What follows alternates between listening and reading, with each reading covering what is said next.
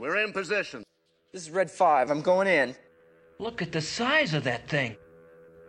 Stay on target. Almost there. Stay on target. It's embarrassing.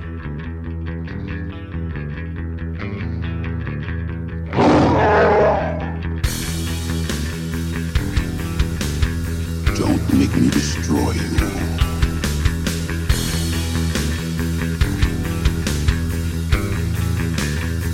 Bad feeling about this. Hello, and welcome to the first episode of Blue Harvest, a Star Wars podcast. I'm your host, Hawes Burkhart.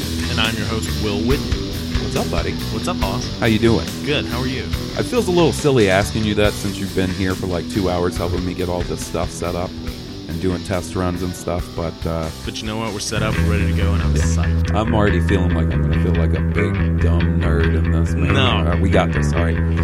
So uh, this is going to be a Star Wars podcast. Obviously, we're going to talk about uh, Star Wars from week to week. Do a little news, maybe a little rumors, casting information, that sort of thing. Talk about what Star Wars means to us. Oh, and how it's been an influence throughout our lives. A whole hell of a lot. Absolutely. I was wondering this today. How many times do you think you've watched Star Wars? And when I say that, I don't mean a specific movie. I mean like count like say you've watched A New Hope a hundred times and Attack of the Clones a a hundred times.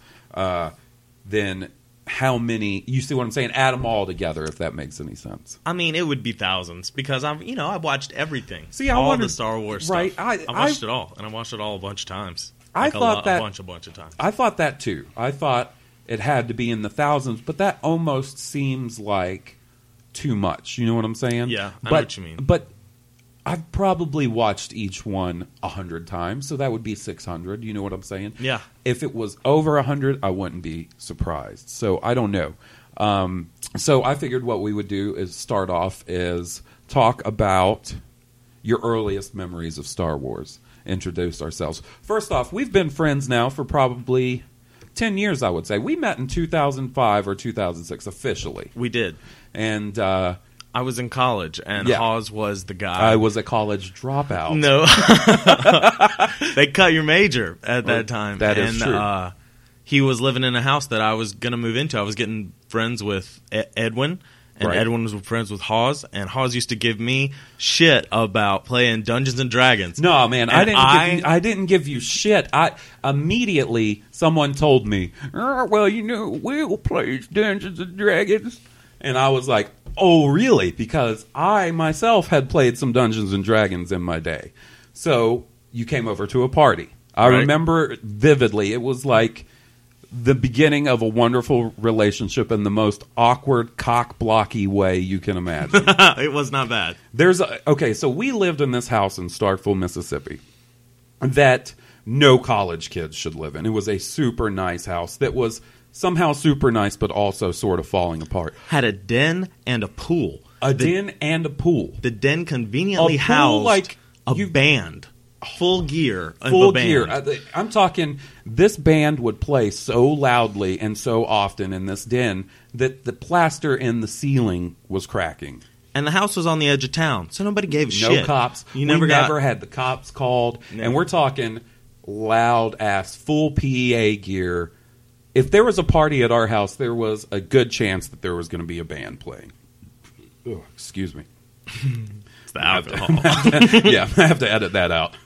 So, uh, we have this party at our house, and I don't know, there's maybe 30 or 40 people there, a lot. If there was a party, it was it was basically six people, six maybe seven people living in this house at any time, and they would all invite who they knew, their friends, their acquaintances, and everybody would come and be a house full of people. The drunk house full of oh people. my god, just and full. the full of Every room was full. wasted college age people. Yeah, and to the wee hours of the morning.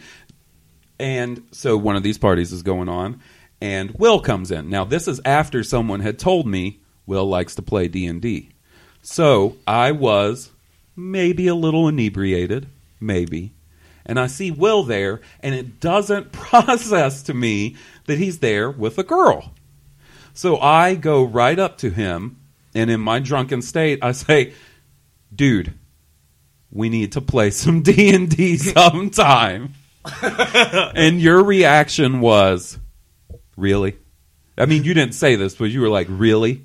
This is when you're going to bring this up when I've I got did this. not say that at oh all. man, I could. I, I did not remember say that. as soon as I said it. It was one of those things that you regret as soon as you say it, not because of the sentiment, but because I realized that I just ousted you as an elf-eared wearing, robe wearing D and D player. No, it was totally cool. I totally had a smile on my face the whole time. Oh, I remember and I were- said, "Hey, man, yeah, we totally should. We should totally play some D and D." You were very, very nice about it and very cordial, but to this day, I'm like, wow, I really cock blocked that. No, you didn't. I totally You didn't. cock blocked hey, hey, that. man, it didn't ruin my game that night anyway. So you're good. You're totally, Well, totally nothing- in the green. it- it- I mean, l- let's be honest. When does your game get ruined? oh, dude, I- Rarely. no, Rarely. no, sir. No, sir. Rarely. The whereabouts of my game are strange and elusive. It's like Ben days. Kenobi living out in the Dune Sea. No. yep. Will Witten. Living That's a name Dune I haven't gone by in a long, A time. long time.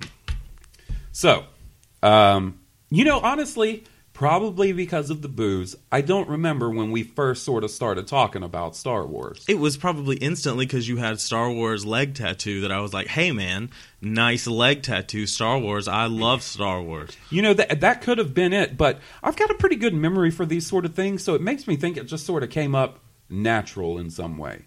I don't know how, but we got. I mean, you're probably wearing a Star Wars T-shirt. I I mean that's very likely. We're both wearing Star Wars T-shirts right now. and dude, it yeah, we are. We certainly are.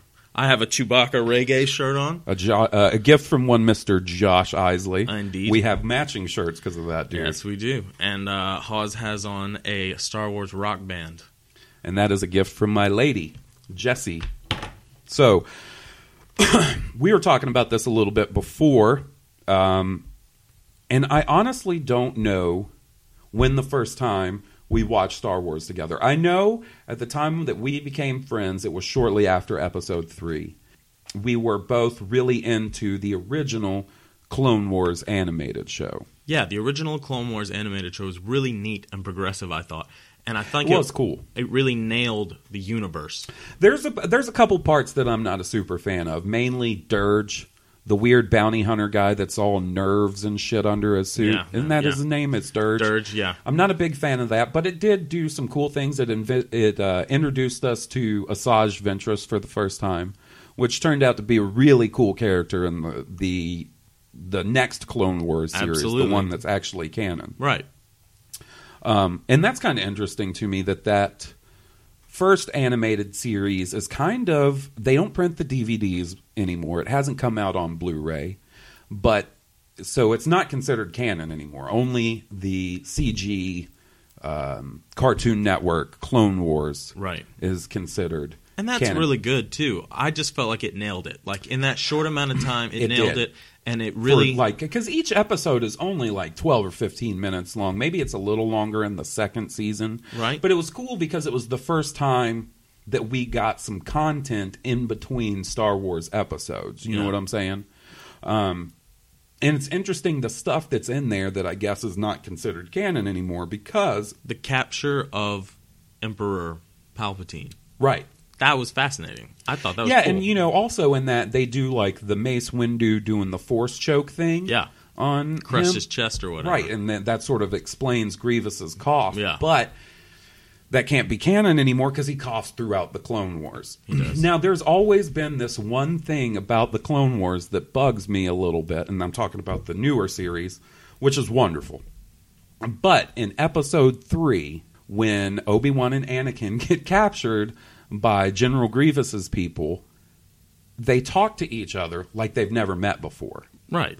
and they've met a ton of times in the Clone Wars. So I don't know if it was just them being dicks to each other. Yeah. Oh, I thought you'd be taller. Whatever Yeah. the fuck he said. I can't remember right now. So that's always bugged me a little bit. Yeah. But, you know, it's one of those little things. It's just a couple of lines. It's easy enough to throw little away bit of give and take. make your own little personal canon in your head about. Um, but I really uh, enjoyed the, what is it, Gindi Tarakovsky? Kindy Tarakovsky. So it was because it was finally a bridge. It was something to look forward to in the three years between an episode. It was. and uh, The way those clones assaulted in the very beginning, and oh man, that's that was cool. pretty tight. And I like the fight uh, between Anakin and uh, Asajj on Yavin. It's on Yavin, right? Yeah. yeah. Where he kind of cool. like flips his shit yeah, dark he sort of goes dark side. Yeah, it's got a really cool animation style that's very similar to Samurai Jack, which the the dude did before that. Absolutely, but and it's I cool. love Samurai Jack. It's a great show. You know, I've never actually watched much Samurai Jack. You it's should. probably You something should I check should out. check out. Um, it was cool for the time, and they also seemed to adapt that style a little bit for the the CG show. Which you know, George Lucas, he wasn't exactly involved with the first one very much, so I think that probably has a lot to do with why um, the Clone Wars series is considered canon as well. As he's he's he was actually very involved in helping Dave Filoni, the creator of that series, like sculpt the storylines and give you know information here and there. Um, and now that's no more. Right. But uh, That's okay though. You got to make room for new things. yeah, and you know what? I think Disney was probably uncomfortable having that on Cartoon Network when they could just as easily have their own show on their own network. You, we're going to see that a lot. I mean, you know, they took. Well, I wouldn't say they took, but they didn't renew the license with Dark Horse Comics, and they moved Star Wars over to Marvel. And uh, I think we're going to see a lot more of that as you know licensing contracts run out with you know the companies that have them now. I've actually read the first four episodes, the first four comics. I know I lent them So to yes, you. because you lent them to me. So- Uh, we can talk about that later if you'd like. Uh, let's go ahead and talk about it. That's a good segue. Talk All about a fucking segue. Segway Pro, the first episode, my man. All right, so uh, Marvel Star Wars. Um, they've put out four books so far: Star Wars, Darth Vader, Princess Leia, and Kanan the Last Padawan. And I lent you all of the most recent issues of all those series, and you got through the first four of the Star Wars main series, which was done by um, Aaron Cassaday and Martin. So, um, what'd you think? I thought they were pretty good.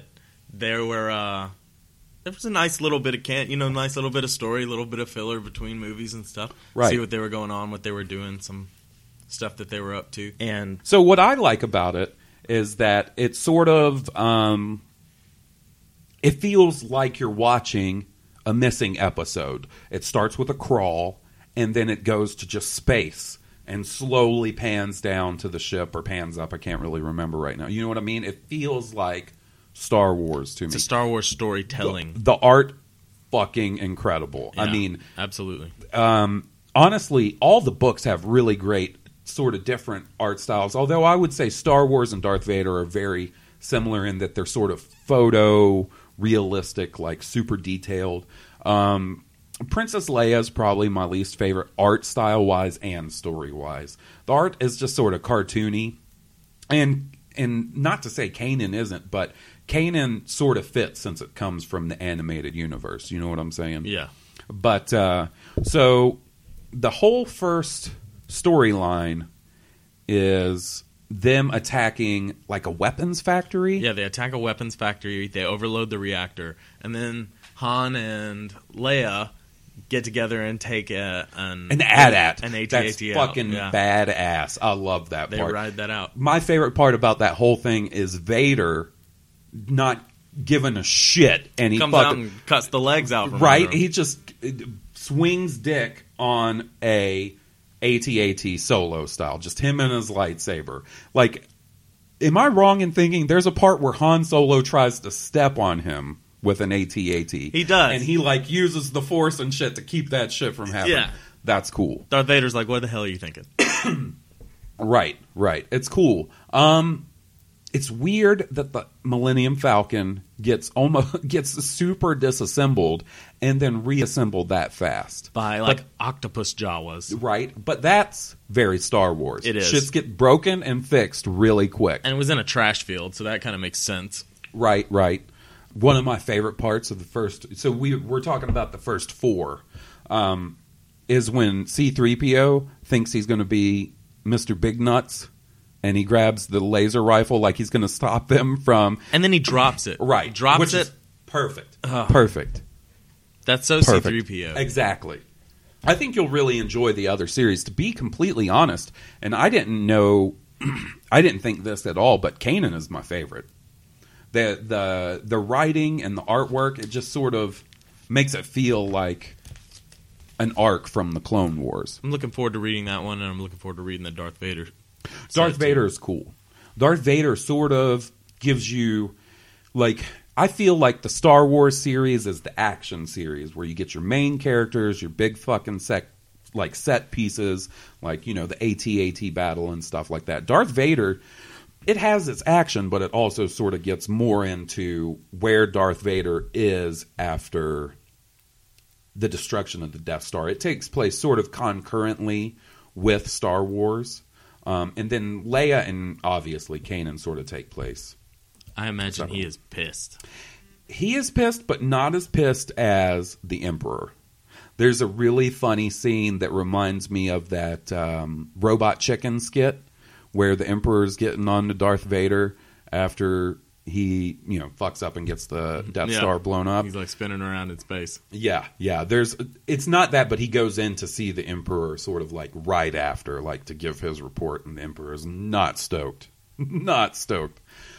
What did you think about Luke squaring off with Vader a little bit in those? It was interesting to see that he actually went uh, just to take his It's revenge. canon. Yeah, that is. means that's that's official. That really happened to me. That's crazy. yeah.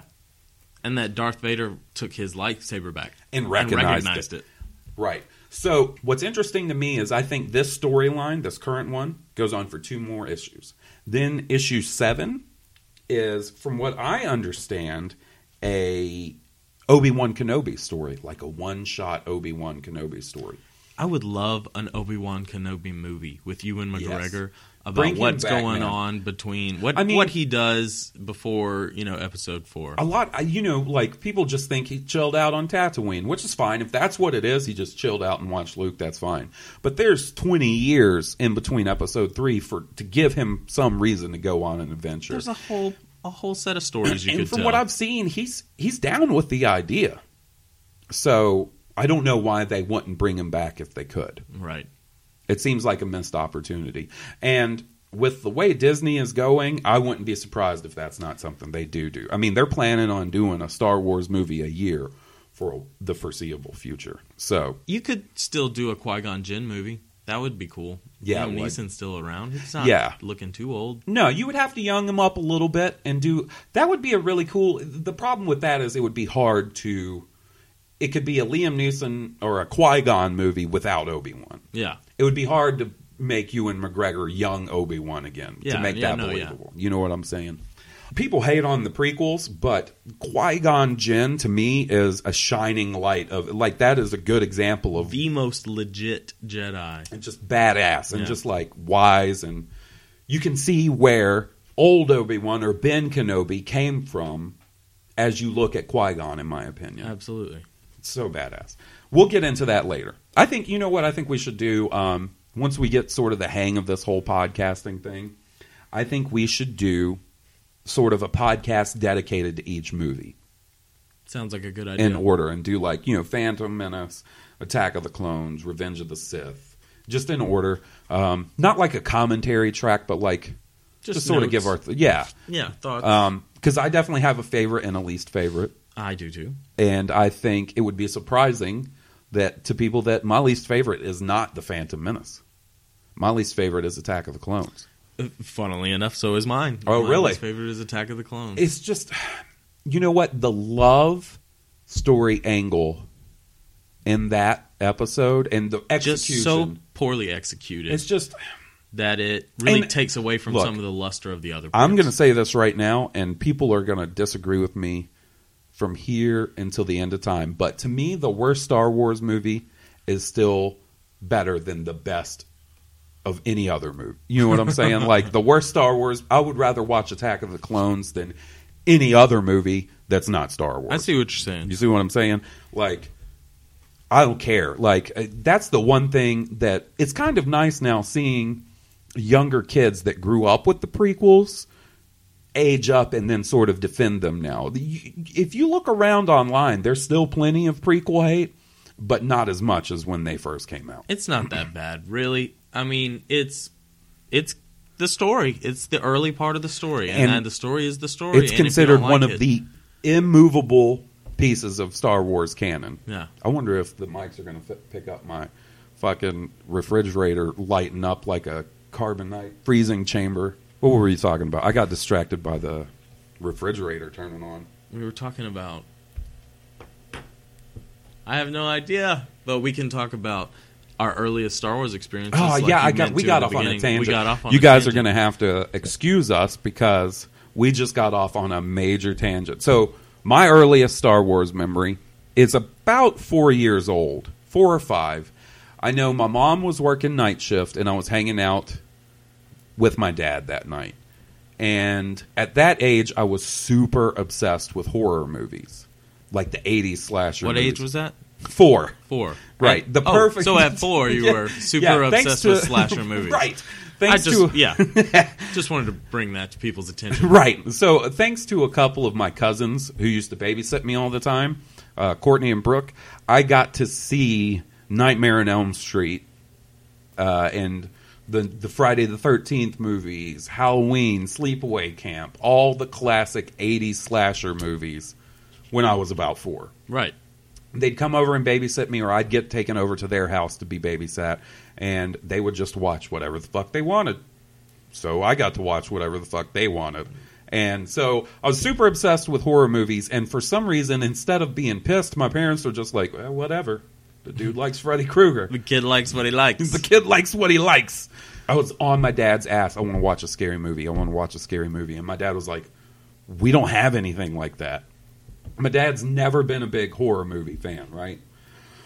so he, just to get me to shut up, he's like, You know what? I got a scary movie for you. And he puts in A New Hope, thinking I'm going to be scared of Darth Vader. And I remember sitting on our green like shag couch. It was this old nasty couch that we have we had for years. And my dad turned all the lights off and he put a VHS copy of A New Hope on. Not an official one. One he taped taped it off of like CBS or Oh, some wow. shit. Yeah. It still had commercial breaks and That's pro. I remember the commercials and this this was my A New Hope. I watched A New Hope with commercial breaks. And to this day I remember a commercial break right after the Tusken Raider knocks Luke over and he Yeah. it was it was a Ford commercial and it was a dude and what's funny is this is going to sound like any fucking truck commercial you would see today. It was a dude building a barn and he was using the tailgate of his truck to like saw two by fours and there was like a oh, fucking oh wow. You know, anthem playing behind him. But I remember the first five minutes of Star Wars, five to ten minutes from that showing, and just being, I think my brain short circuited out because, like, I was just blown away. And ever since then, I was obsessed with Star Wars. Like, my dad opened Pandora's box. And I remember for years I used to hide my tattoos from my dad because my dad's very like proper conservative like soft spoken dude Yeah. and um, tattoos not something he would approve of and then one year we went all went on vacation together and I wanted to go down to the beach and like so I had to wear shorts and you know my whole leg is covered in Star Wars tattoos Yeah. so I said fuck it he's going to see him eventually. He might as well get over it. And we were sitting down by the beach on beach chairs, and my dad is just cutting me eyes, like out of the corner of his eyes, looking at my tattoos. And eventually, he just brings up, he's like, "Why would you do that?" And I'm like, "Well, do you want to see what it is?" So I start pointing. I'm like, "Look, there's Yoda and a stormtrooper and Darth Vader and Boba Fett and Jabba the Hutt." And he's like, "I've seen enough." And that was it. That was the last conversation I've ever had with my dad about the tattoos. I mean, I don't think he. I mean, he obviously didn't disown me, but he did not approve. Did not care for the Star Wars tattoos. no. So- My first experience with the Star Wars was the Star Wars. I like that. was with my dad. My dad showed me everything. My dad and his partner really like Star Wars, so like every time we went to the movie rental place back in the time when there were movie rental places, Right? It's a foreign Uh, concept now. right? Can I had to go in the movie gallery or the uh, blockbuster, and Mine was Movie Time Video. Oh wow, that's professional Right. In Columbus, Mississippi. Columbus, Mississippi. Movie Time Video. you know, a couple of months ago, Jesse and I went to Mississippi, and when we were leaving, we drove by the little shopping center where Movie Time Video was. Yeah. And the sign was still up. And I was like, there's no way Movie Time Video is still open. Is it? No. No. I pulled up. The sign is still up. It still had like I don't know how some hooligans didn't go and rearrange the letters, but it still had new this week and a couple of titles listed. Oh, wow. But inside it was just all storage like boxes and Yeah. and stuff. But That's kind of sad and desolate. I know, right? I spent a lot of time in movie time video pouring over NES games. Like, oh, which one do I want to get? Do I want to get Commando? No, No. no, you don't want to No. get Commando. Gilligan's Island? No. no. And renting Star Wars because that's the thing. My we only had A New Hope on VHS, so anytime I wanted to watch Empire or Jedi, I had to go and rent it. And my dad actually put a moratorium on renting Star Wars at one point. Like I'd That's be like, "Hey, exactly my story. Like that's exactly my story. I, so I was gonna say, my, every time I went to the movies, I would rent Star Wars, and my dad let it go up to a certain point. He was like, "Yeah, well, wa- yeah, let's watch Star Wars. I love Star Wars. I hear you should see this, this, and this one, and this one." We watched them all, all the original four, five, and six, and uh, eventually he was like, "Okay, we've watched Star Wars. Like, you have to pick another movie." Yeah, my oh, dad Star would put me on like Star Wars probation. I'd be like, "Hey, Dad, can we go run a movie?" And he'd be like, "Yes, we can, as long as it's not Star Wars."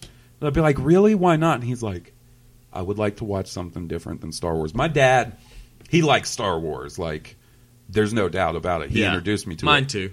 But I don't think he understood what He level I love it. Like No. my dad loves Star Wars, but like not like I love Star Wars. right, my dad's I'm ride or actually die Star Wars. right. My dad's actually more of a, a Trekkie. He likes Trek. I mean, I'm a Trekkie too now. Like I I know I can this. get down with the Trek. I, however, I won't say I hate Star Trek, but it's it's not in my wheelhouse.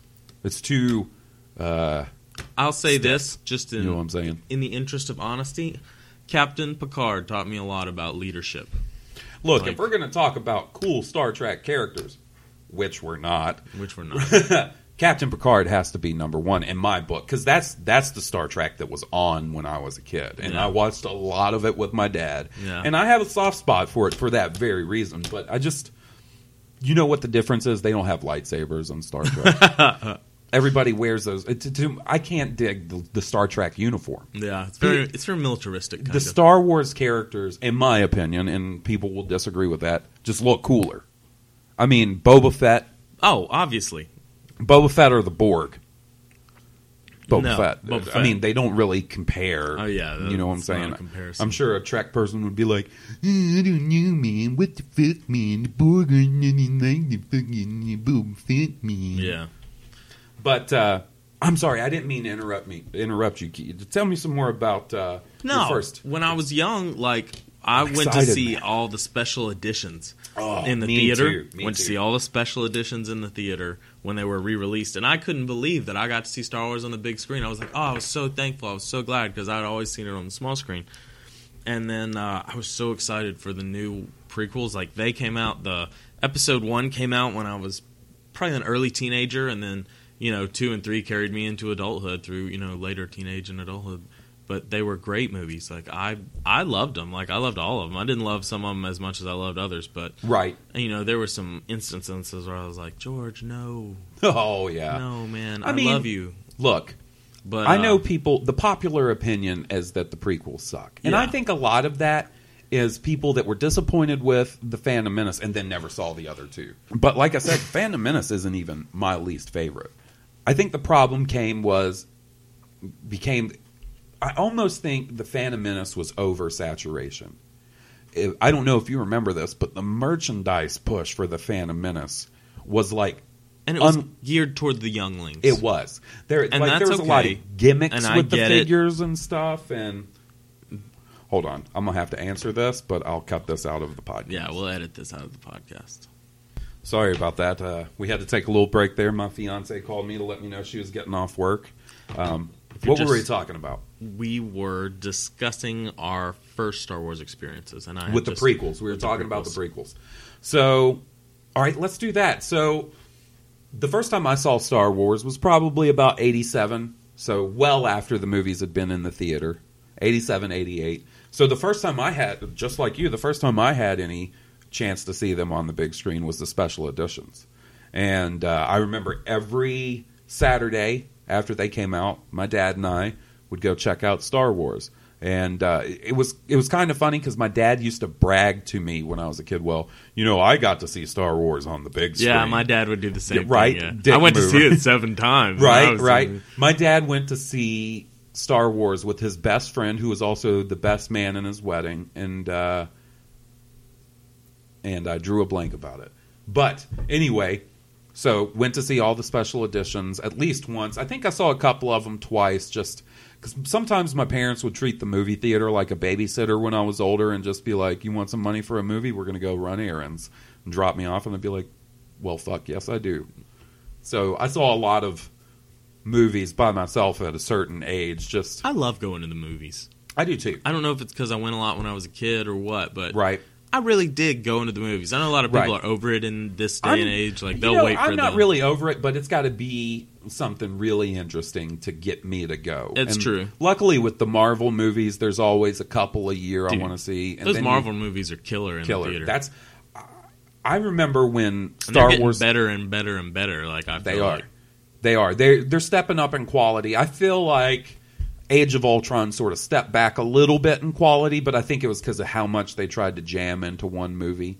But like Winter Soldier and Guardians of the Galaxy and all that stuff has been top notch. And I remember when Lucasfilm first got bought by Disney, there were some haters online. And to me, it just made sense. Disney has done a wonderful job with the Marvel movies. There's no reason to think they won't do as equally as good of a job as Star Wars. And for me, even props to the Netflix Marvel series. That's um, Daredevil, Daredevil. really good. Yeah, it's really good. I would love to see them do sort of a. I don't know that they would do as adult a series for Star Wars as they did for Daredevil, but I would love to see them do some sort of original. I, I got to figure before too long we're going to see some sort of Star Wars live action series, It would be nice right? just to see some character up to something. Right. It doesn't even- have to be any relation to any of the characters in Star Wars. I don't need them connected anyway. Just a, a, a story of a character in the universe, either Jedi, non Jedi. It doesn't matter to I me. mean, I think it would be cool to get a series where maybe the main character isn't a Jedi. yeah, it I doesn't always that- have to be a Jedi. Like I would prefer a Jedi, but that, Right. I'm that's That's my. I'm jam, okay man. with a smuggler or a soldier or a Bounty hunter. mercenary or Yeah. a bounty hunter. Or, Right.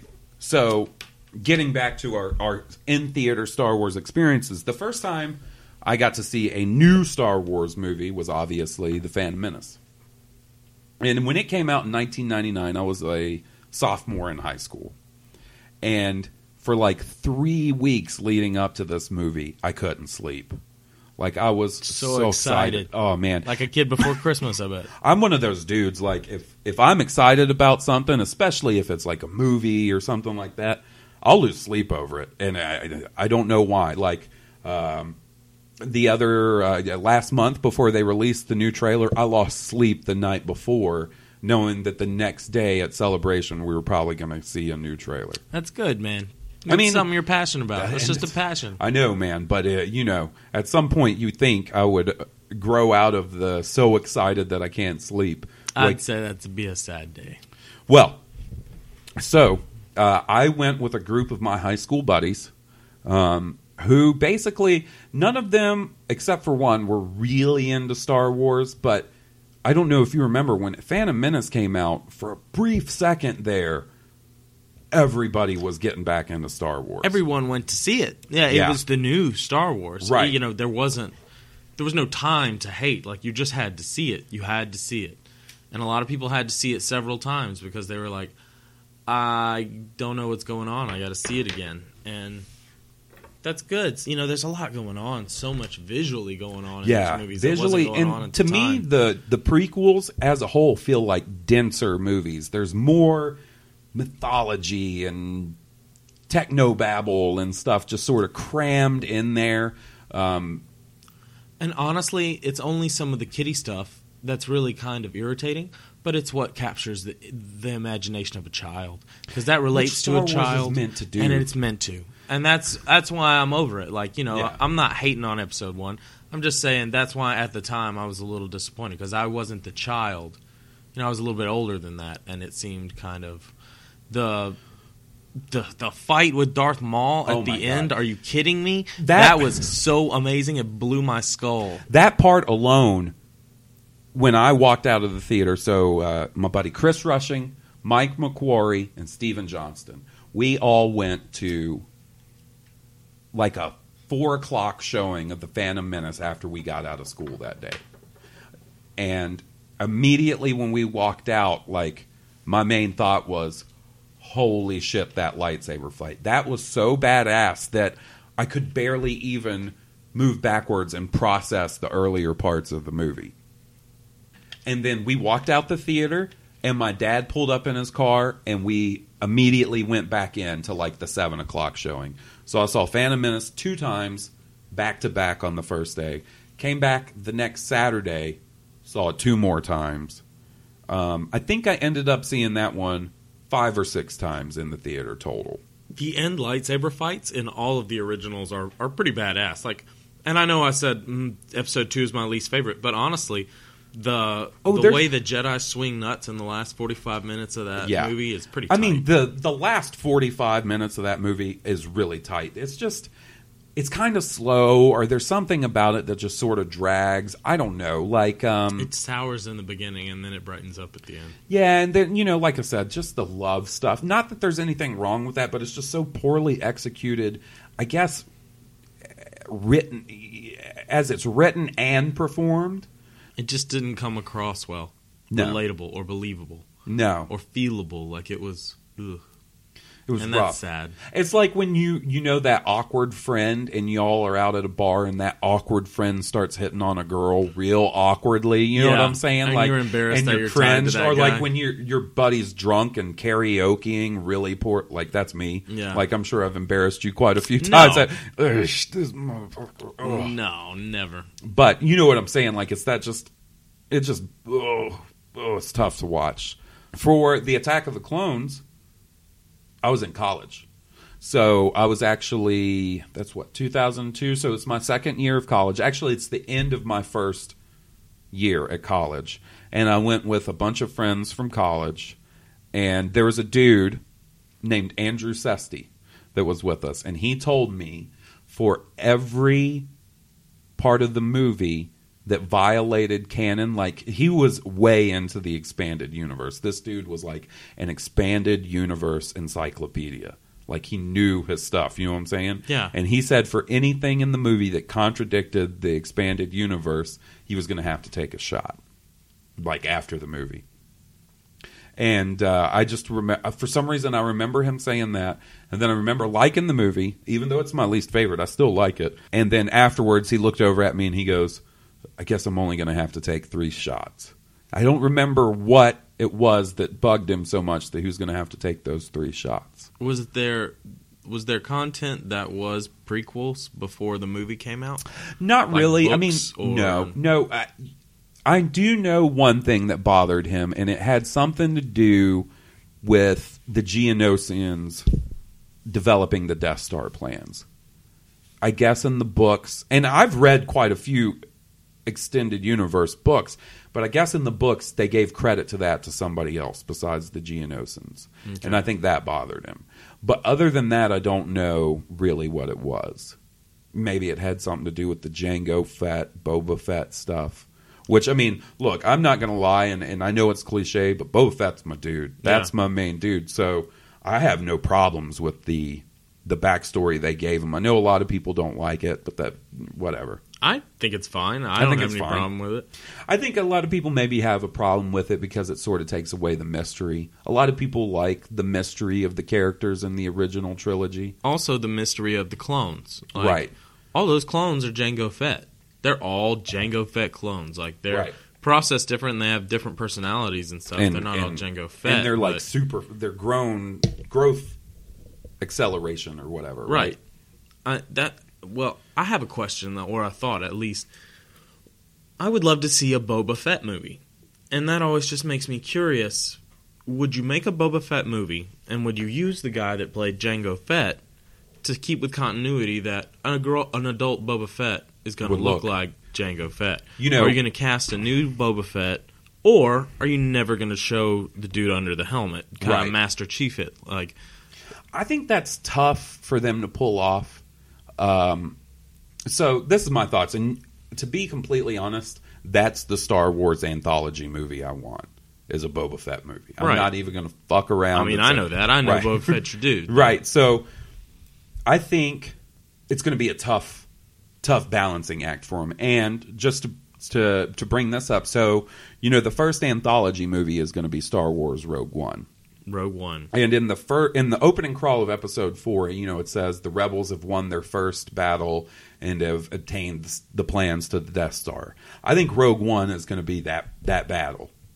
It's what it seems like to me, Obtaining the plans of the Death Star. and winning their first battle. The next anthology movie we don't know anything about. We know that director Josh Trank was attached. He's the guy that did that movie Chronicle. And just a couple of weeks ago, he was let go, shall we say, from the Star Wars movie he was going to do. Okay. And the rumors on the internet right now is that that's a, that's a Boba Fett movie, and they're looking for someone to replace him on that. That's the rumors. But I don't know if that's true or not because the rumors were that the first anthology movie were going to be a Boba Fett movie. Right. So I don't really know. I think the problem with the Boba Fett movie is that it's going to be hard to. I don't think it'll be necessarily hard, but they're going to really need to work on the script and make Boba Fett carry a whole movie. You know what I'm saying? Yeah, and you're really going to have to create a story that people can relate to. And I can't hate to keep saying that, but when you develop a character, you really have to have those ties that make you feel for that character, that you can relate to them, that they are human or you know close enough, that they are at least characters. They have Right. Flaws and foils and desires and dreams and goals. And, Honestly, I wonder if they're going to do maybe. So I was thinking this today. Rogue One takes place right before Episode Four. Do you think it will be one person, like one one person is Rogue One, one character is Rogue One, or know. is it like a squadron, like Rogue Squadron? I think it might be the first Rogue Squadron, but I don't. I honestly don't know. That's a. It would be cool. It would be cool. It would be cool. And to me, that just the name Rogue One to me makes it sound like we're going to see some some X-wing action. Although we know from the trailers we're going to get that in the new movie as well. But I think the possibility of a X-wing fighter pilot squadron movie is pretty fucking tight. It's epic, dude. Right. Talk about like Like like Top Star Gun, Wars, Star Top, Wars. Top Gun. Like, but I mean, like you know, way cooler than that. Uh, way cooler. A no Scientologist. Well, I mean, maybe who knows? Who knows? They're everywhere now. They're everywhere. so Rogue One, you know, I think I mean from the trailer that they showed at Celebration and from what they said at Celebration, it's it seems like it's going to be more of a war movie. You know what I'm saying? More of no Jedi whatsoever, they've already said. So that's going to be interesting. That's going to be an interesting test for me because of how much I like Jedi and lightsabers and the Force and Sith and stuff like that. Oh, you know what dude, I mean? I love the universe. It doesn't matter. Like mm-hmm. a whole movie about a rogue squadron, blasters and X wings and fighters, badasses, dude. That's gonna be so epic and so cool. Yeah, and I, it's going to be interesting it, all around because no John Williams score. The guy that they're getting to score that is the same guy that scored Gareth Edwards' other movie Godzilla, and I believe his first, first movie Monsters. Uh, I think the dude's name is Alexander Desplat. Hmm. So no John Williams, familiar. But you know that's something we're going to have to come to grips with because Oh, John yeah. John Williams is a is an old fella. Dude, they could crank out a uh, super action style one and have like modern music in it. I don't want that. I don't got, want it either. I got to be completely honest. I don't want out. some fucking five finger death punch, bruh, behind some star. No, thank you. Yeah. I, I mean, and look, look, I like some terrible music, and I don't like you put some Korn behind some Star Wars, and I would throw a fit. I would throw a fit. So, I, I, saying- completely agree. I mean, classical music is the only way. yeah, you know, sort of The- orchestral, like Yep, score that's what I'm based. talking about. And I mean, That's there's the plenty go, of dudes. The, Kevin Kiner Kleiner, know. Kevin Kiner, the guy that did all the Clone War stuff, great. I mean, and he throws a little bit of modern in there. There's a little guitar and stuff like that in it, and it's not bad. It's but not. we're gonna have to get used to a different sound. Yeah, because I'm he's just getting hoping- old. I Mr. want- John Williams. I want John Williams, hopefully, to be able to make this trilogy and then live forever. No, like you know, let's hope he makes this trilogy through. Maybe seven will be his last. They haven't said anything about him coming back for eight. Yeah. I hope he does. And weirdly enough, that's one of the things I'm most excited about for the new movie is hearing the new music because I mean. You can hate on the prequels, but they've got good scores, in my opinion. I mean, they just sound they fit I don't think you can hate on the new movies even yet, like because it's looking like J.J. Abrams is going to do a good job. Like, and if he does a decent job, if he does a halfway decent job, I'm going to make a confession here right now.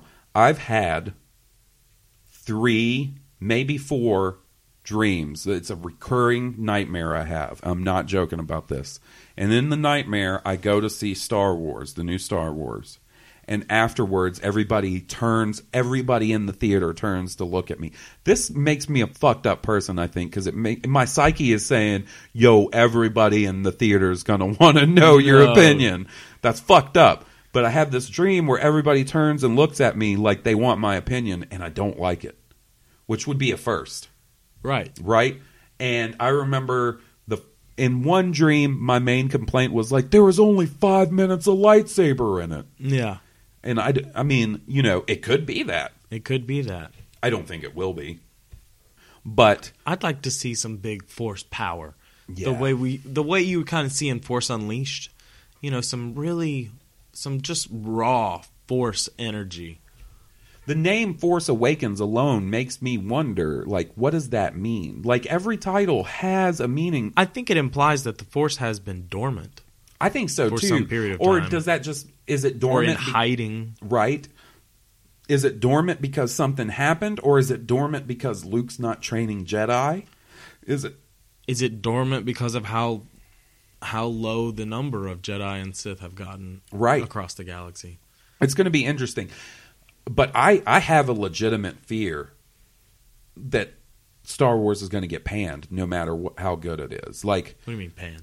like just like it could be on par with the original trilogy, and I know for a fact people are going to hate on it, like reviewers online and stuff. And Well, it- like Katt Williams said, you know, if you're not don't have haters, you're not doing something right. I mean, I guess that's true, but like, I really want Star Wars really needs that positive. You know what I'm saying? It it needs that positive first reaction movie to sort of pull it up because you and I like the prequels and we've been keeping up with Star Wars and all the content. For the general moviegoer that hasn't watched Clone Wars, maybe hasn't seen a couple of the prequels, Steve, we're talking to you, Steve. we know you haven't watched the last two prequels, motherfucker, and I'm gonna make you watch that shit, Steve. Oh, no. Steve. But anyway, for the general movie going audience, in their mind, this is the first movie after I think the three this- that nobody liked. You know what I'm saying? Right. The Star Wars Episode 7 is going to be one of the biggest movies in history. And the only reason I say that is because the franchise, the story that anyone saw, anyone that saw the original Star Wars and then didn't like the prequels, this is where that story picks back up. Like all Right. those characters, I think that have- you yeah. like. Are you kidding me? I And think even that's gonna people help across the world are like, "This is the new Star Mm-hmm. Wars."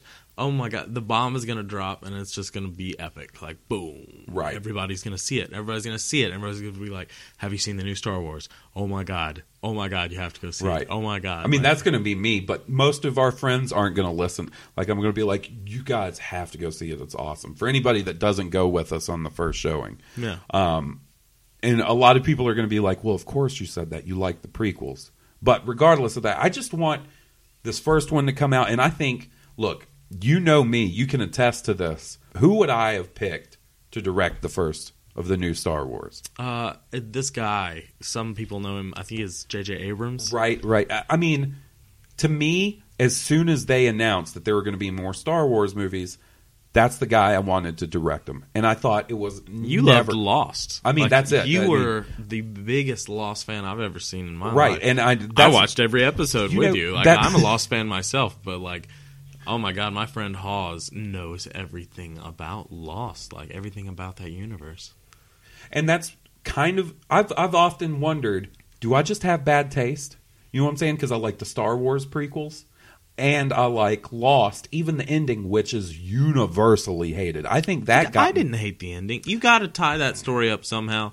And I mean, come on. I man, mean, just- you're talking about a very complex story. Yeah. that they basically, you know, were they tied it up. Yeah. at least you know what I'm saying? they tied it up. I mean, come on, give me a break. What, Right. What do you want? But I just never thought it was possible.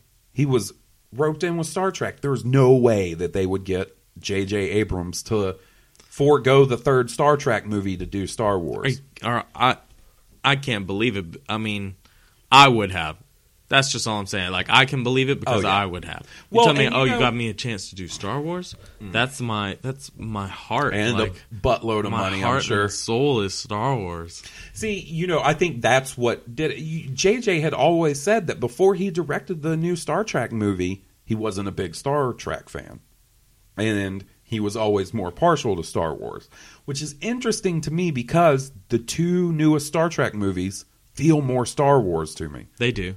And I like they really do. It's like a more like I hate to say it, cowboy western, but There's- it's very it's there's a lot going it on. pops like and and whereas there's in my opinion those boring stretches that are just not interesting in the older star trek movies this one sort of moves like star wars that's the one thing you can say about most star wars movies that is is if you're in a scene or something you don't like it's not long until that changes you know what i'm saying Slow screen wipe and Right. something else is going yeah on. Yeah, from corner to corner or Yeah. some shit yeah but um when they announced that he was going to be the director like i felt like it I was practi- excited. it was a practical joke on me because Oh, no.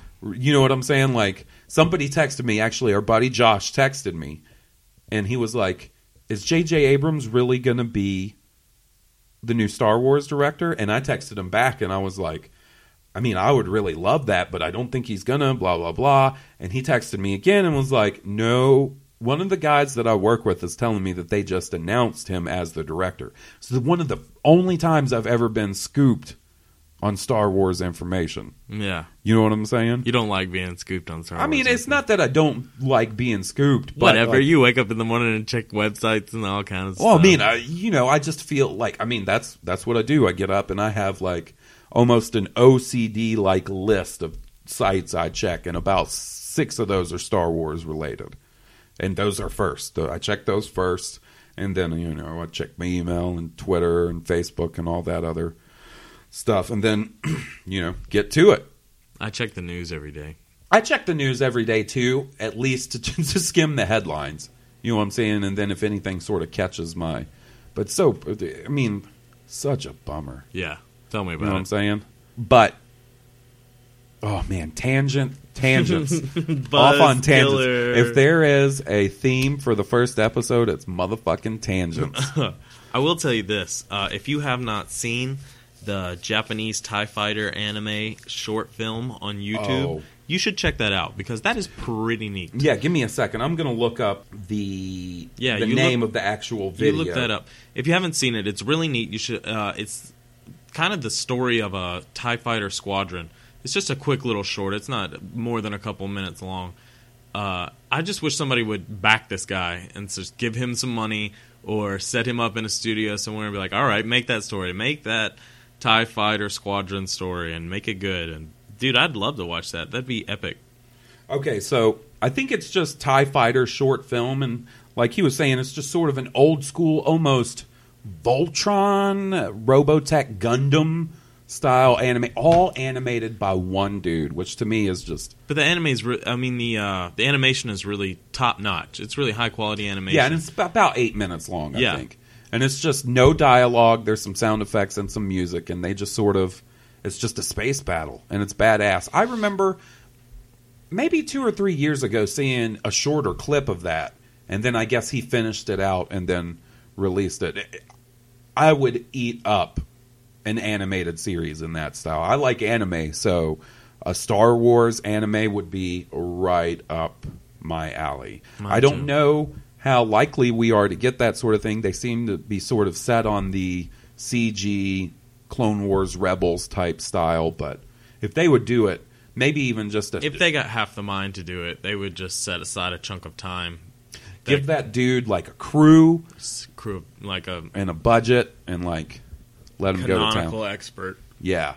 Yeah. Hook him up with Leland Chee or Pablo Hidalgo or something. Oh, let's go. Okay. So that tangent spawned from our episode two memories, and I haven't even finished my prequel memories, and we'll move on to you. So, episode three, I'll make it as quick as possible. Episode three was the first one that I actually went and stood in line with or uh, waiting for tickets. And we went at like 12 in the afternoon. It was me, Bryce, Greg Walker, and I think that was it. And just waited in line, got our tickets, and then, um, I mean, went to see. I had a crazy crush on the girl that worked at the movie theater. Oh, no. Oh yeah, and she uh, would always like give me the cold shoulder, but she would like eh, like we were friendly. Yeah, But like she would give me the cold shoulder when I made like any advances towards her and stuff. Absolutely. And she would always bust my balls about Star Wars. And she'd be like, "Oh, what are you going to see? Star Wars?" And I'd be like, "Yeah." Um, and she was there at midnight. And she was like, "So my boss has said we can let you in early if you want to go in and get seats." Like she pulled a couple strings for me, and she just ragged on me the whole time. And uh, we went in there, watched it, and to my, I mean, it's still my fra- favorite of the prequels. To me, it's the one that's tonally as close uh, closest to the original trilogy. I agree. And you want to talk about a lightsaber battle? yeah. My favorite lightsaber battle of all time is the fucking twenty minute one at the end of Revenge of the Sith. Absolutely. But uh, It's just the only. It's just some of the way the dialogue is delivered. Is Yeah. a li- just poor in a couple spots, and then uh, that one no scream by Darth Vader in the very end. yeah, No. once again, that you know, I know that's something that's those are just two things that bug me. But other than that, it's my favorite of the prequels. Like, Yeah, and I know that's something that a lot of people hate on is the no scream, but I think it's so I know it's like, what else could you do? Or, well. Not just that; it's so minuscule in the s- scheme It scheme of things. It you know, is. I will say this: It's cringeworthy, is all I'm saying. yeah. Like, I mean, I agree, and it bums me out that you bring James Earl Jones back for those for lines. that. Yeah. You know what I'm saying? Could have been. Padme? Yeah. You, I, I mean, I can't do a Darth Vader, Yeah. but, but you know what I'm saying. Like, Where's Padme? and you know and personally and i think this was a lot of people's problems with the prequels is they put their own just like i did put their own thoughts into you had so long to think about what, What- the prequels would be about what it should. what it should be in your mind Yeah. You- but in my like if my version of the prequels when i was a kid came out it would be even worse than the prequels would we that we got it had just been two hours a jedi fighting sith yeah. no plot development, just Jedi and Anakin and Obi Wan are two of those Jedi. You know what I'm saying? Yeah. Um, but it always sort of bummed me out that we didn't get to see Darth Vader in the full suit of armor exterminating the Jedi. Yeah. That I always envisioned the last movie ending with actually seeing him doing that. I mean, I know he's technically Darth Vader when he goes to the Jedi Temple and he exterminates all the younglings and does all his cold ass shit. That whole flip from light side to dark side, which we can talk about later when we go more in depth about episode three, but um, it's very brief and it's not very visual. And he's kind of baptized in in that moment. If you, like upon watching it another couple times or reflecting on it, like he's baptized as like an evil lord assassin, you know, taken over by the Sith. But that's that doesn't adapt well visually. You don't. It doesn't. And to be honest, the Clone Wars series really bridges the gap between those two movies, and it makes it more ga- But I, I will agree, it seems like he goes from good hero Jedi to just completely evil really completely quick. okay with being. But like like you said, we can get into this more when we do our Revenge of the Sith breakdown. right. But I totally understand what you you mean. Yeah. And to be honest, if if we had my version of Revenge of the Sith, that would have been like seven hours long. My uh, future brother-in-law Keith, he always tells me like movies are too long nowadays. Like if a movie wants to be good, it needs to sit right at that two-hour point for me. And I always tell him, well, if the new Star Wars movie is like nine hours long, which it won't be, but Like that would be perfect to me. You know what I'm saying? as Like, much. Give me as much. Give me all you got. But I think I don't know. It, sometimes it seems like the prequels focus on stuff that's not as interesting as the de- in a detriment to stuff that is as interesting. Even though I love them, I know I've said that like a million times this time. But I mean, I'm a realist. There's problems with all six of those movies, but I'm blind to them. I recognize them, but I don't care about them. I mean, I know people hate on the acting in the prequels, but the acting in A New Hope, especially. I'm just grateful. I'm grateful I mean, that I got finally. Star Wars. Yeah. Because when I was growing up and there was only four, five, and six, and there was a time when you were like, we're not going to get any more. That's it. Star Right. Wars was episodes four, five, and six. It, that was it. That was all you had. And then they announced that episode one was going to come out. I was like, oh my God, there's more Star Wars. It doesn't matter. It doesn't matter if it was what you expected or not. It's Star Wars. So just enjoy it. There'll be more. Like, be grateful that now it's in, you know, a place where you, you can have a bunch more. Right. So enjoy it. So the first time I remember hearing actual confirmation on the prequel trilogy, because for years before, like at my local comic book store, like the dudes in the comic book store would be like, "Yeah, he's going to do one, two, and three. Uh, Darth Vader uh, gets created because he falls into a volcano, which actually turned out to be sort of true." Sort of true, yeah. sort of true. And all this stuff, the only two characters that you'll really know that carry through the trilogy, oh, both trilogies, are R two and C three PO. Sort of true. I mean, you can count, uh, you know, Obi Wan and Anakin, but that's a given. But um, when Star Wars came out on VHS, the time before the special editions, uh, you'll probably remember them because they were the VHSs that each had like. A New Hope had a stormtrooper, and Empire Strikes Back had just Darth Vader's face on the tape, and Yeah. Return of the Jedi had just had Yoda's face on the tape. That was my first collection. That was the first time, as for me as well, My that I owned VHS all collection, three yeah. collections. There was an interview with Leonard Maltin before each movie, with him sort of talking to George Lucas about how, like you know, a short five or six. I think you can actually see him on YouTube nowadays. Nowadays, but he actually mentioned in there that they were in the process of developing a prequel trilogy that would show how Anakin became Darth Vader. And those came out, I want to say, in like 96 or 97. So it was a couple years before The Phantom Menace came out. It was really interesting because that's the first time I heard from the maker, I heard that there was going to be new Star Wars. So, I got mad George Lucas love.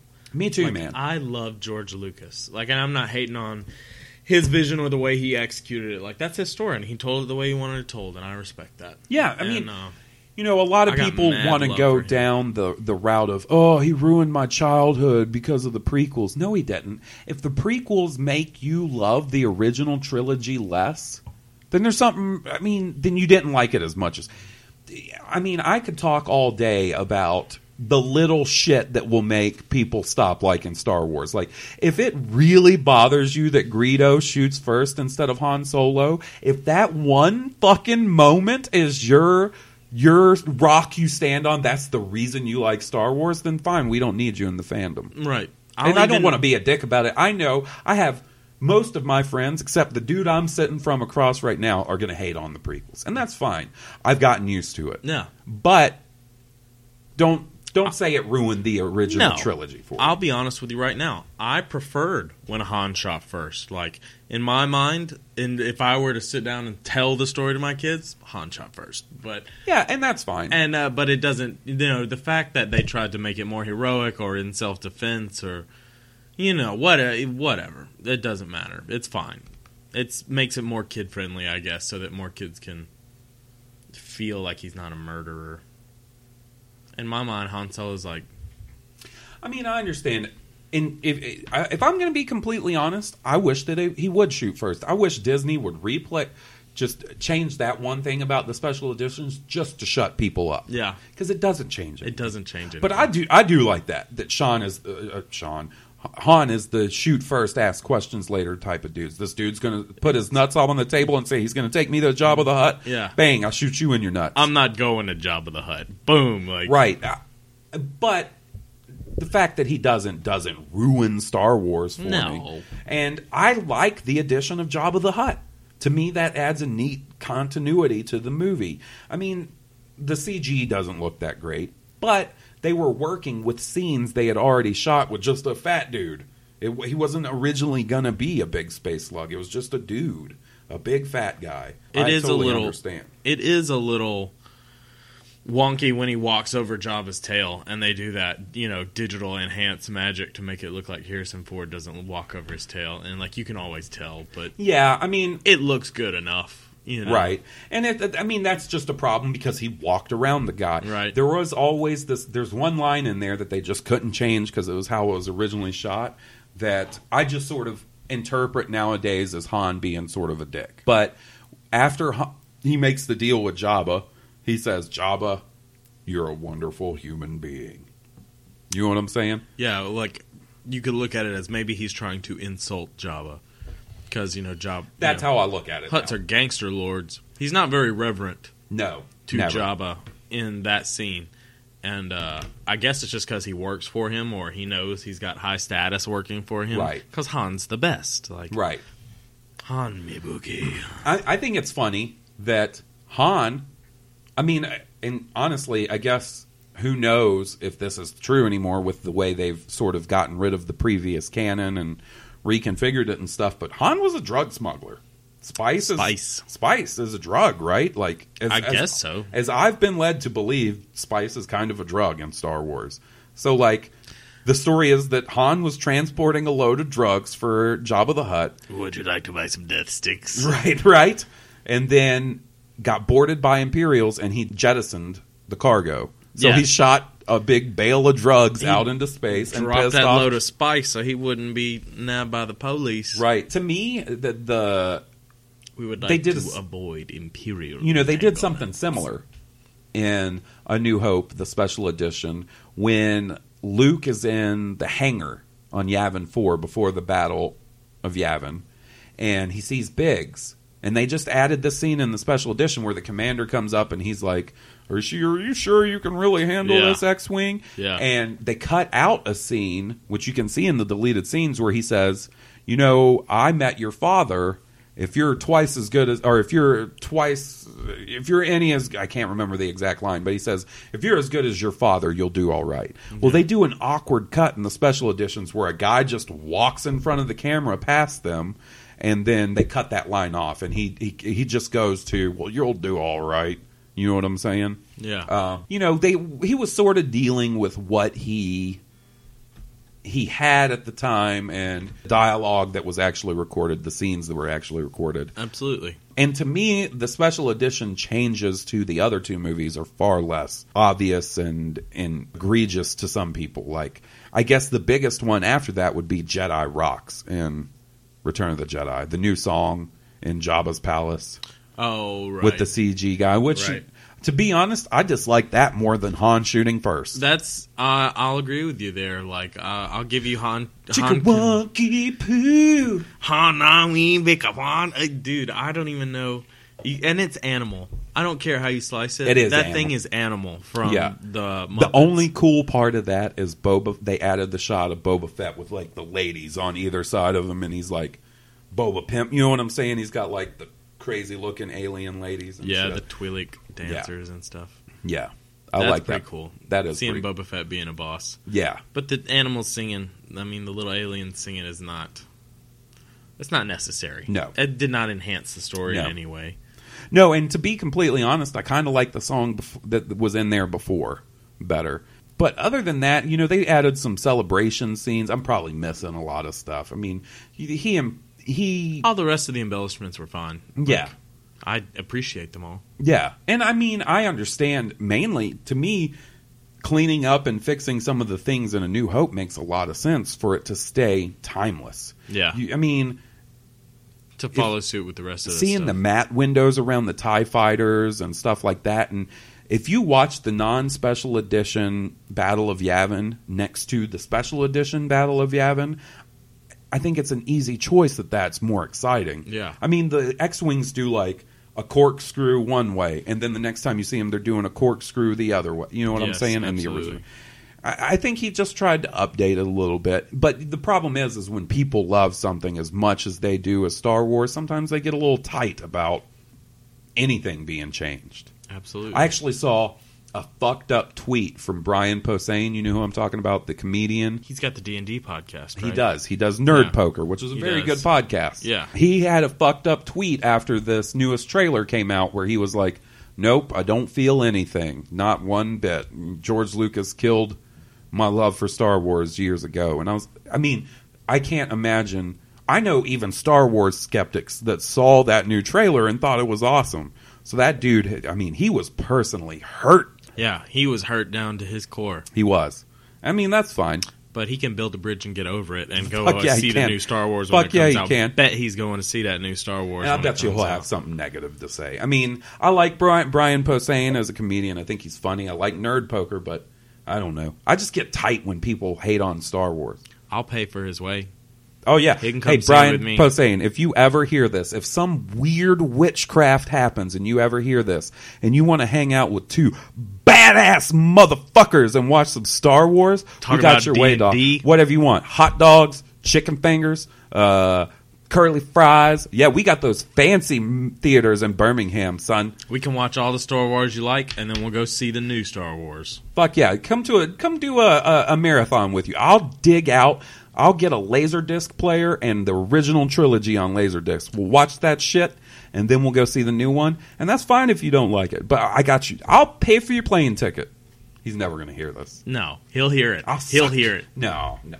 I mean, dude, if our friends hear it, I'll be fucking surprised. I'll be like, hey, hey, Steve, have you listened to that podcast? Oh man, I've been so busy. I've been fucking good, uh, doing judo on the weekends. So everybody, will, everybody will make it like the first five minutes where we're talking about oh how we both originally saw Star Wars, And they'll like, start falling asleep. Like Yeah. oh this is terrible. That's the one thing I wonder about this is will anybody even hear this? Hopefully now. Yeah. Ratings up. So, all right, quick break. Quick break. All right, sorry about that. We had to take a little break. My lady got home and uh, my buddy Will wasn't feeling so well, so I hit him with a gelato reconstitution. Mm, feel much better now after a little gelato. Okay, so we're not going to stretch this on too much longer. Before we end, though, uh, I want to get your prequel memories since those were the first movies, Absolutely. Star Wars movies that we actually got to see day one, and you know, and generally in the In theater. our lifetimes. Take it away, buddy. Uh, episode one, I was incredibly psyched to see. I was like a young teenager, like thirteen maybe, and uh, we went to see it, and I was blown away. You know, the first moment that bomb, ba-da-dum, ba-da-dum, like that. Yes, just- I do. It makes it gives you goosebumps, and it was uh, it was cool to see a little Anakin and how strong he was with the Force. Uh, when they were pod racing, and I all still that stuff. contend that that pod race. Hate on the prequels as much you want, but that is amazing. I really enjoyed the pod race. I thought that was a cool little scene. It was exciting. It's neat to see him use the force in that way. Without knowing, hmm And it was cool seeing Qui Gon Jinn, you know, really kind of silently but affectionately and and positively mentor a young Anakin Skywalker. Also, the the the fight scene where he goes into space. That's pretty neat. I mean, it's hard to believe that a kid can fly a starfighter quite so well, but it's yeah, and his reactions to everything are are kind of it's rough. it kind of you, you know To me, I, I'm gonna step out on a limb right here and say that Anakin is harder to deal with in Episode One than Jar Jar. true.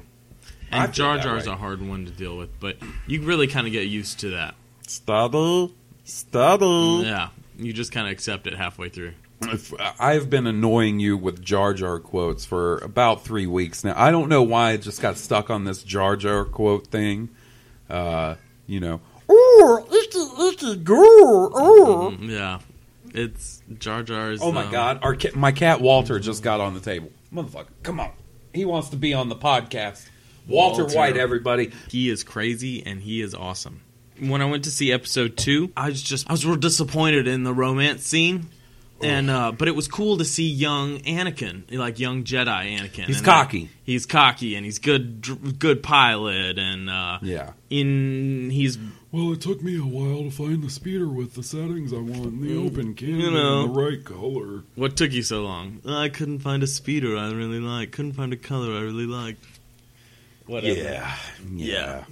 What about told you about power cufflinks? Oh, to me, that's the worst line in the movie. Yeah. I George, buddy, you should have just cut that shit. Yeah, I mean- very uh, cuttable. Anakin, what have I told you about staying away from power couplings? yeah, It's bad. it is bad. And you know, I I could be wrong about this, but I think they used that in a trailer, which to me, yeesh. You know what I think is interesting, and I think it's it's a direct response to the fan outcry about Jar Jar is how little he's featured in the next two movies. You know, people always hate on the prequels, and one of their go-to bullseye points is Jar Jar. Well, I think the backlash was so severe against Jar Jar in the beginning that Yeah, that's George what I'm didn't saying. want to feature him so much more in the next two movies. I, it makes me wonder uh, if people had been like, "Yo, Jar Jar is the shit." What would he have done? Who knows? What is that movie where the dude has the tattoos? That's fanboys. fanboys. Oh man, Jar Jar, episode one. That's going to be the shit. I got tattooed on my back Jar Jar Binks and little Anakin Skywalker. Yeah. Oh, I was gonna two. do episode and episode two. In the later parts of episode two, it really is interesting to see the Jedi really do combat. You don't really get to see Jedi do combat on that massive scale anywhere else in the series. And the first time we see a lightsaber that's not one of the canonical green, blue, or yes, red. Mace Windu has a purple lightsaber. Right, Dude, the was cool. quality of Jedi in that one war scene. Dude, uh, uh, Yoda, Yoda throwing down so hard against Count Dooku, and even old man, uh, what is his name? Christopher, uh, the man that plays Count. Christopher Lee. Christopher Lee. God, he's such a good actor. He's such a good Shakespearean actor. Yeah, and I mean, he was great as um, there's definitely some parts in that episode where you can tell that it's not him right, doing that lightsaber, but he's an old fella. right. I mean, you got to cut his ass some slack. Yeah, he's give old. the man a break. I mean, he's in his seventies trying to lightsaber battle two young bucks. Yeah. Two young Jedi Knights.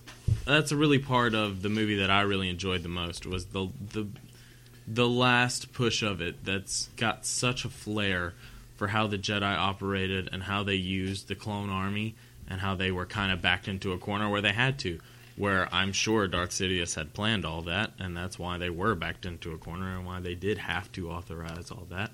To me, planned so far in advance. to me, one of the hardest parts to grasp about the Attack of the Clones, and we'll get into this more when we do our recap, um, is I mean, it just seems kind of sloppy. The old, the whole setup for the clone army, Sifo Dyas, a character we don't know. It's just sort of thrown out there.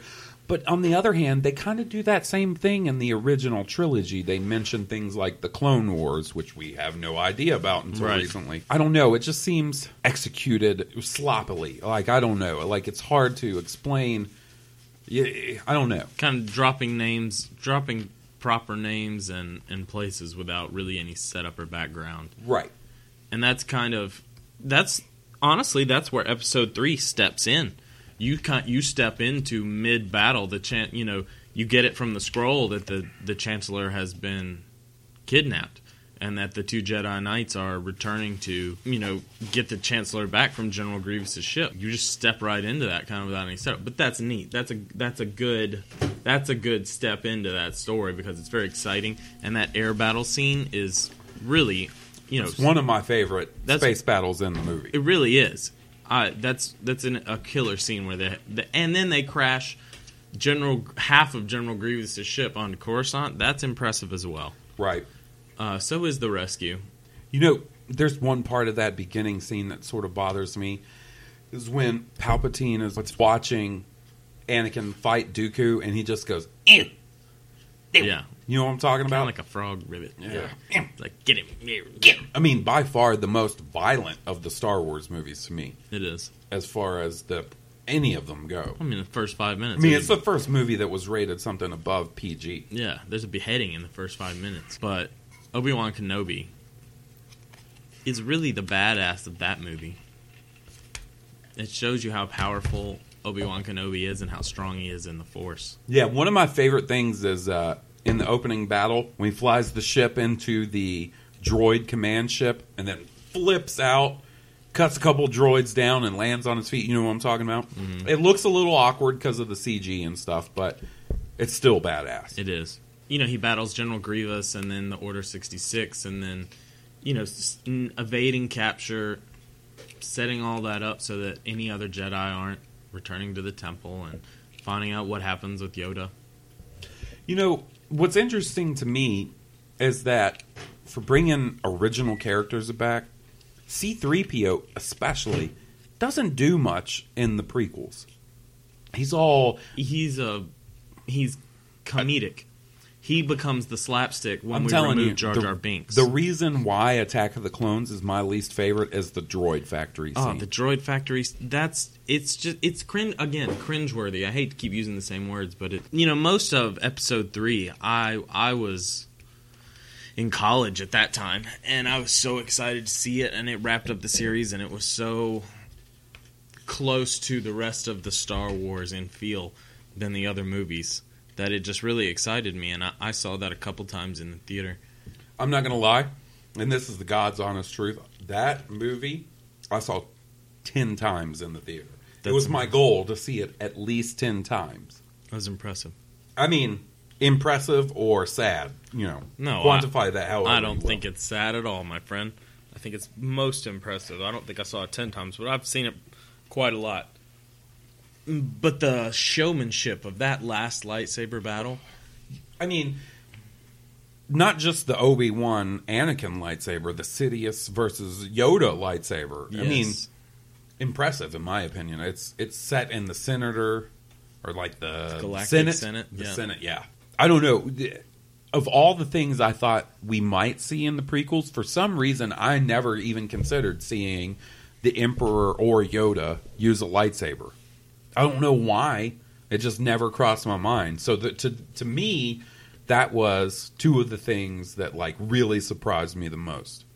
when the Emperor uses his lightsaber, he's got it in that little quick draw set Yeah. up in his And arm. then, like the statue or something. Yeah, it's kind of weird and crazy. And he's crazy agile, kind of like Yoda is. They do some of that death defying aerial flips and stuff. That's got to be quite handy. As the Dark Lord of the as the Sith. Dark Lord of the Sith. I could talk about this all day, and that's probably what we will do in future podcasts. I'm sure we will. I hope this shit recorded well.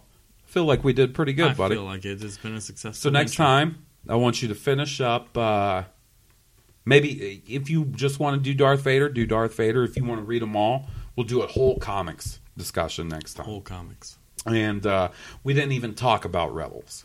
We should do that next time. We will. Here's to our first episode, buddy. High five High five. for Blue Harvest podcast. I'm Hawes Burkhart. And I'm Will Witten. May the force be with us.